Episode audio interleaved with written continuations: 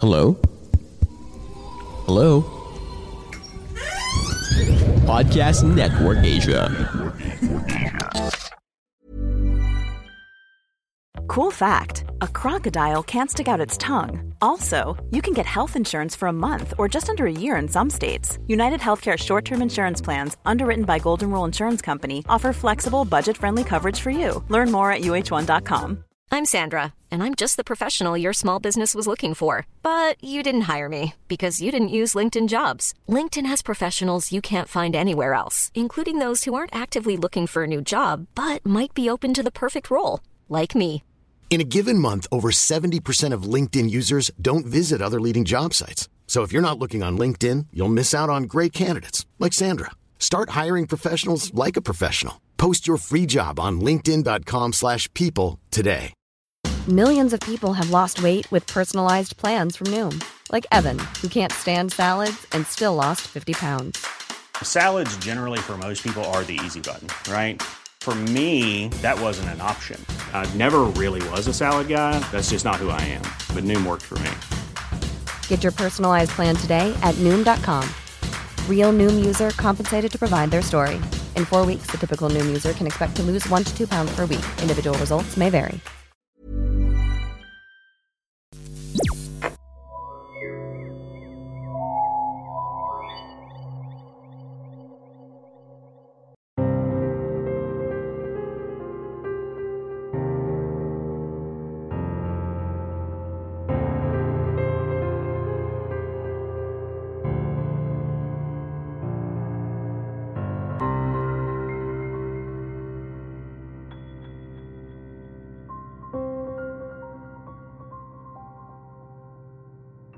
Magandang araw po sa lahat.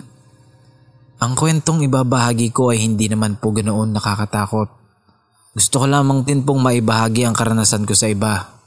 Para na rin magsilbing babala na mag-ingat tayo sa pang-araw-araw nating gawain.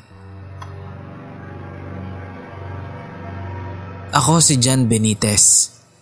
Mahigit 30 taong gulang na. May asawa at isang anak. Nakatira kami sa bahay ng magulang ko sa maliit na syudad dito sa Bicol. Isa akong supervisor sa bodega. Maliit lang ang sahod ko pero pwede na kaysa naman wala. Maswerte rin ako dahil nakapangasawa ako ng isang guro. Bukod sa maganda at mabait, ay mas okay ang kinikita ng asawa ko kaysa sa akin. Malaking tulong ito dahil kami ang gumagasto sa ilang pangangailangan sa bahay. At dahil nga pareho kaming nagtatrabaho ng asawa ko, ay sa mga magulang ko rin naiiwan ng mga anak namin tuwing papasok kami ng asawa ko. Hindi nagtagal ay nagdesisyon kaming mag-asawa na magpatayo na ng sarili naming bahay. At dahil sa wala kaming mahanap na mag-aasikaso at magbabantay sa construction, ay isa sa amin ng asawa ko ang kailangan magbitiw sa trabaho. Stable at malaki ang sahod niya. Kaya ako ang nag-resign. Hindi din kasi ako pinayagan na mag-leave ng kumpanya ko. Sa kalagitnaan ng pagpapatayo ng bahay, ay nagkaroon kami ng problemang pangpinansyal. Medyo bumigat ang gastusin kasi nga iisa na lang ang kumikita sa amin. Nahihiya kaming magsabi sa mga magulang ko kaya sa halip ay loan at 5-6 ang nilapitan namin. Sinubukan ko ring mag-sideline. Tricycle driver ang kapatid ko. Umaga hanggang hapon ang biyahe niya sa araw-araw.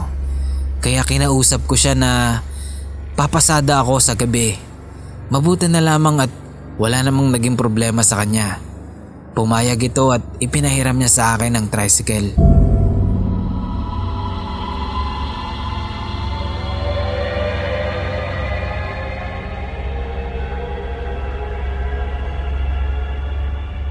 Sa ilang linggo kong pamamasada ay nakuha ko na ang diskarte. Mga lugar kung saan madalas ang pasahero. Isang gabi, mga bandang alas 11 ay tumambay ako sa highway. Dito minsan bumababa ang mga pasaherong galing Maynila. Pagkalipas ng ilang minuto, ay may sumakay sa akin na mag-ama.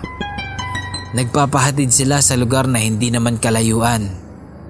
Pero may mga usap-usapan na may iilang pamilyang aswang daw na nakatira doon. Hindi naman ako naniniwala sa aswang Ilang beses na rin akong nakapagpabalik-balik sa lugar na yon at wala naman akong kung anumang nararamdaman o naranasan doon sa ngayon.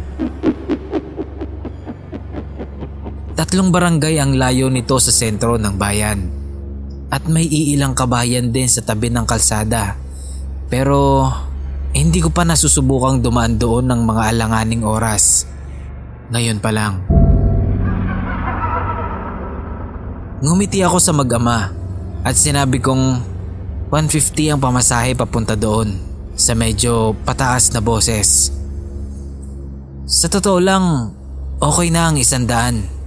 Pero dahil sa pag-aakalang tatawad pa sila, ay sinabi kong 150. Kaya naman napangiti na lang ako nung sumakay sila sabay abot ng bayad nang hindi tumatawad.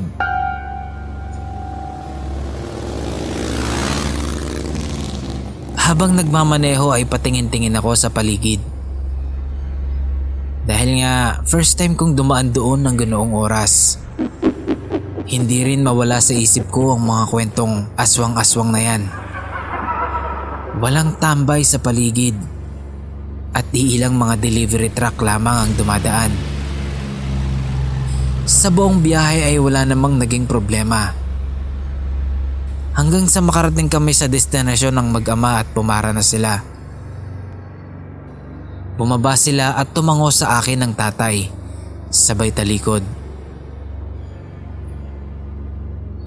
Umabante na ako ng kaunti at hinintay na lumampas ang kasalubong kong truck. Habang nag-U-turn ako, ay may nailawan ng headlight ko na isang napakalaking baboy.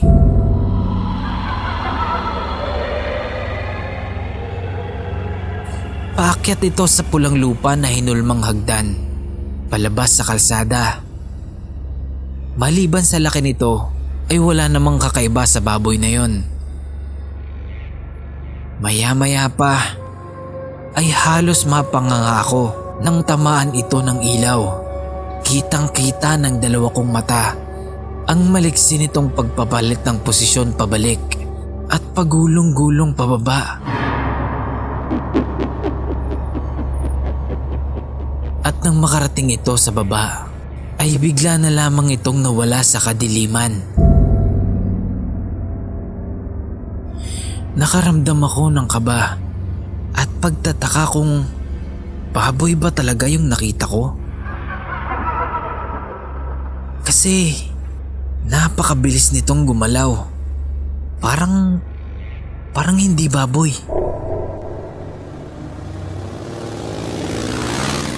Habang nagmamaneho ako pabalik, ay nagdesisyon na lang akong umuwi.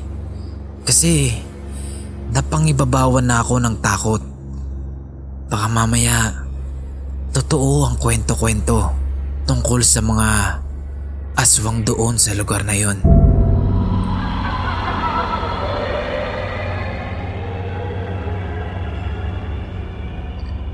Nakauwi ako ng bahay at wala namang nangyari sa akin Lumipas ang ilang araw, ay sumasagi pa rin sa memorya ko ang pangyayari na yon. Pinipilit ko na lang isipin na baboy talaga yon na alaga ng kung sino man doon at nakawala lang.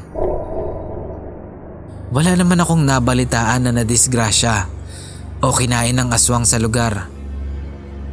Normal lang naman na nakukunan ang mga buntis na kulang sa alaga at namamatay ang isang tao dahil sa katandaan o malubhang sakit, 'di ba? At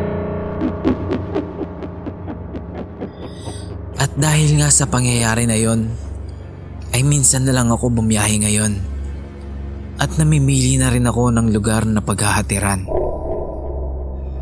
Hanggang dito na lang po. Pasensya na kung hindi masyadong nakakatakot. Pero Maraming salamat po sa pagbasa nito.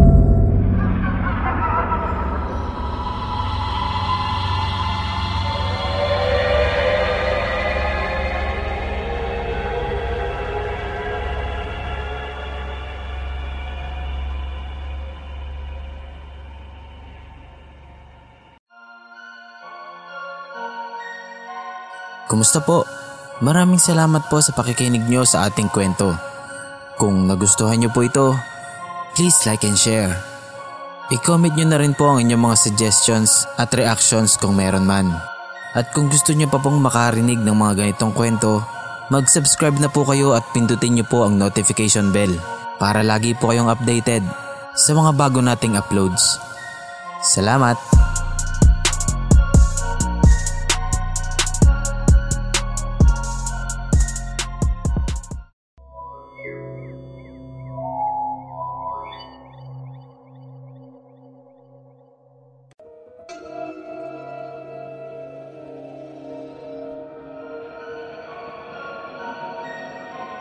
Kumusta po?